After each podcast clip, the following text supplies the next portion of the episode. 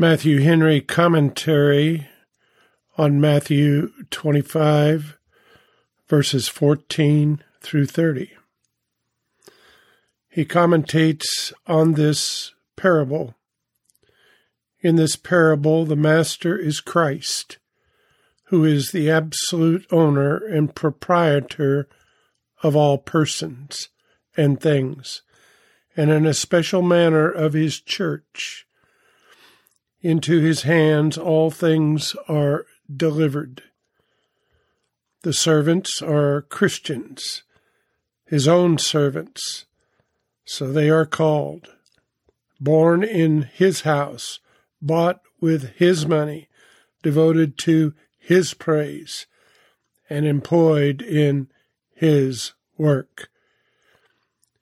It is probable that ministers are specially intended here, who are more immediately attending on him and sent by him, as St. Paul often calls himself, a servant of Jesus Christ.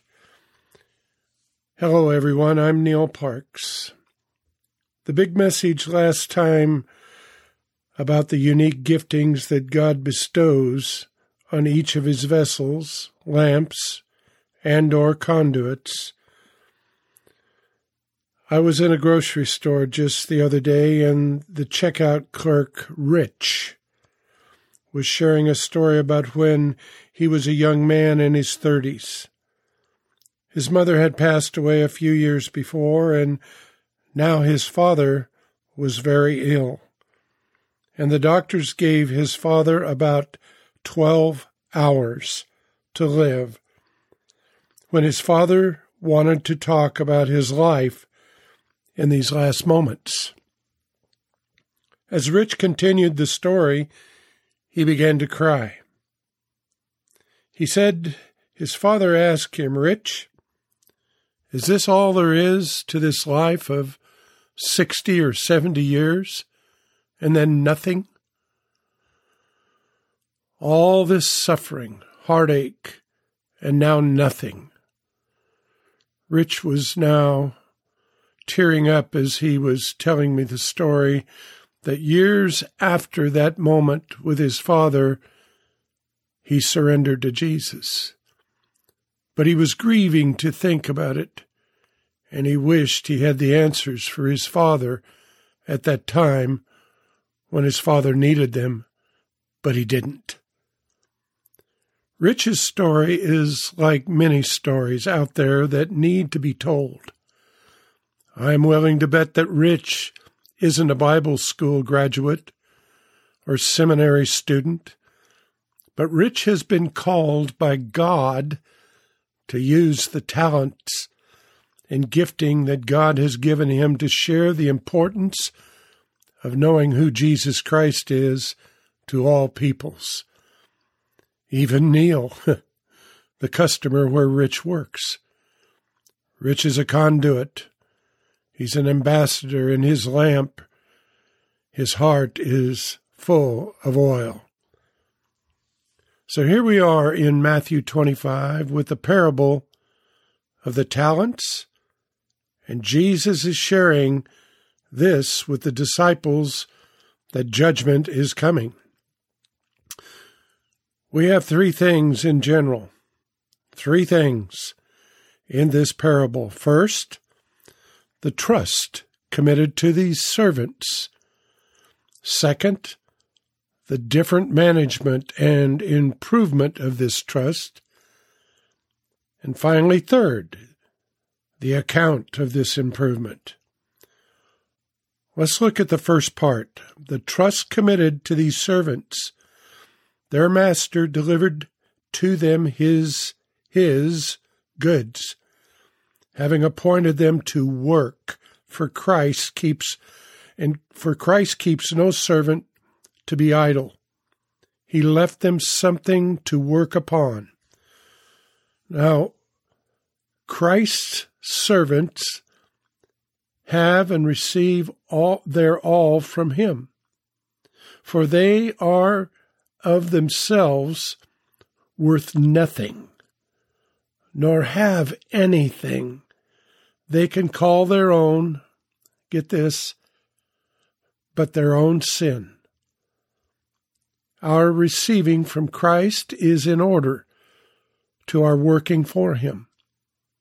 Our privileges are intended to find us with business. The manifestation of the Spirit is given to every man to profit withal. And whatever we receive to be made use of for Christ, still the property is vested in Him.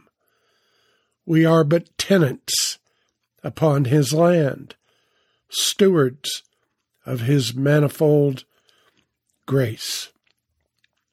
Let's take a look at the different management and improvements of this trust, which we have an account of. First, two of the servants did well. They were diligent and faithful. They went and traded. They put the money they were entrusted with to the use for which it was intended, laid it out in goods, and made returns of it as soon as ever their master was gone. They immediately applied themselves to their business. And the third part, the account of this improvement in Matthew 25:19. The account is deferred. It is not till after a long time that they are reckoned with. Not that the master neglects his affairs, or that God is slack concerning his promise. 2 Peter 3 9 explains, No, he is ready to judge, but everything must be done in its time and order. Now, folks, please understand that if you are a follower of Jesus, you have a gifting and a talent to be used. 1 Corinthians, Paul writes in chapter 12, verses 1 through 7, talks about spiritual gifts. My fellow believers, I don't want you to be confused about spiritual realities.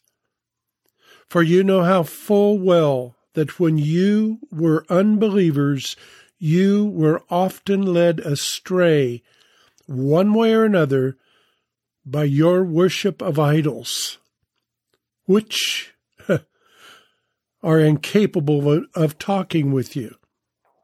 Therefore, I want to impart to you an understanding of the following. No one speaking by the Spirit of God would ever say, Jesus, the accursed one. No one can say Jesus is the Lord, Yahweh, unless the Holy Spirit is speaking through him. Verse 4 It is the same Holy Spirit who continues to distribute many different varieties of gifts. The Lord Yahweh, verse 5, is one, and He is the one who apportions to believers different varieties of ministries. Verse 6 The same God distributes different kinds of miracles that accomplish different results through each believer's gifts and ministry as he energizes and activates them. Finally, verse 7 each believer is given continuous revelation by the Holy Spirit to benefit not just himself, but everyone. Let's look at Ephesians 4 7. Paul again. He says, Yet grace, God's undeserved favor, was given to each one of us, not indiscriminately, but in different ways, in proportion to the measure of Christ's rich and abundant gift. I think what we just talked about here in 1 Corinthians 12 and Ephesians 4, it's pretty clear that every image bearer of God, God will gift as an individual. And he gifts these people to reach other people, to continue the wisdom and the conduits of wisdom throughout generation after generation after generation. It wasn't only just the apostles that Jesus was talking to. It was you and I. You and I, 2,000 years later, as if we were right there in that meeting alongside John and Peter and the rest of them. This is a personal understanding that God wants his people to be vessels. Matthew 25 tells us the parable about the three servants. Each servant was given or blessed with a talent or gift. That was special in the eyes of the Lord and was meant to be used for His glory. You see, my listeners, these gifts belong to Jesus. They are not ours. And what we do with them, get this, this is big. What we do with them reflects how much we love and adore Him and judgment is in the balance. Now, what, what's being explained here is this. If you're gifted and you bury the gift, that's really telling God what you think about Him. If you're not using the gifts that God gives you, then you're just ignoring Him. And it is powerful understanding of what's going on here. So here's the question for you today. Are you aware of the gift God has instilled you with? And are you investing it into what God has purposed it for? Well, a lot to think about here in this parable of the three servants. And we're going to get into this a little bit more next week as well. Well, it is a wrap for today, and I'm looking forward to our next time together for part two of His Gift, His Purpose.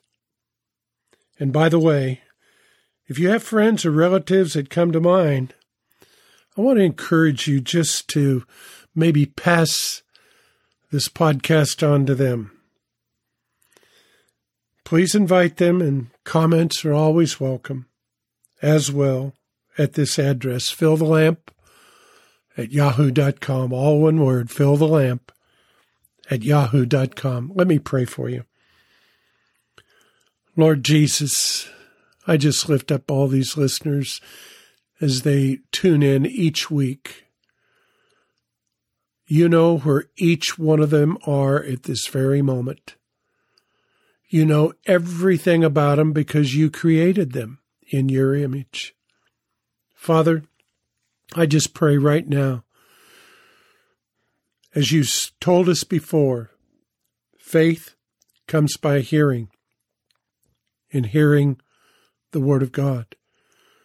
So, Father God, I just pray an increase of into them, into their spirit. Holy Spirit, counsel them, help them, show them, empower them. Father God, I just lift them up to you and have your way and let your word penetrate into them because they are image bearers.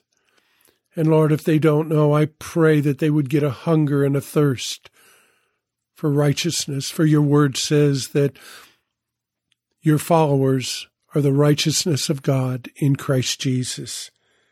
And I pray this in Jesus' precious name. Amen and amen. I'm Neil Parks.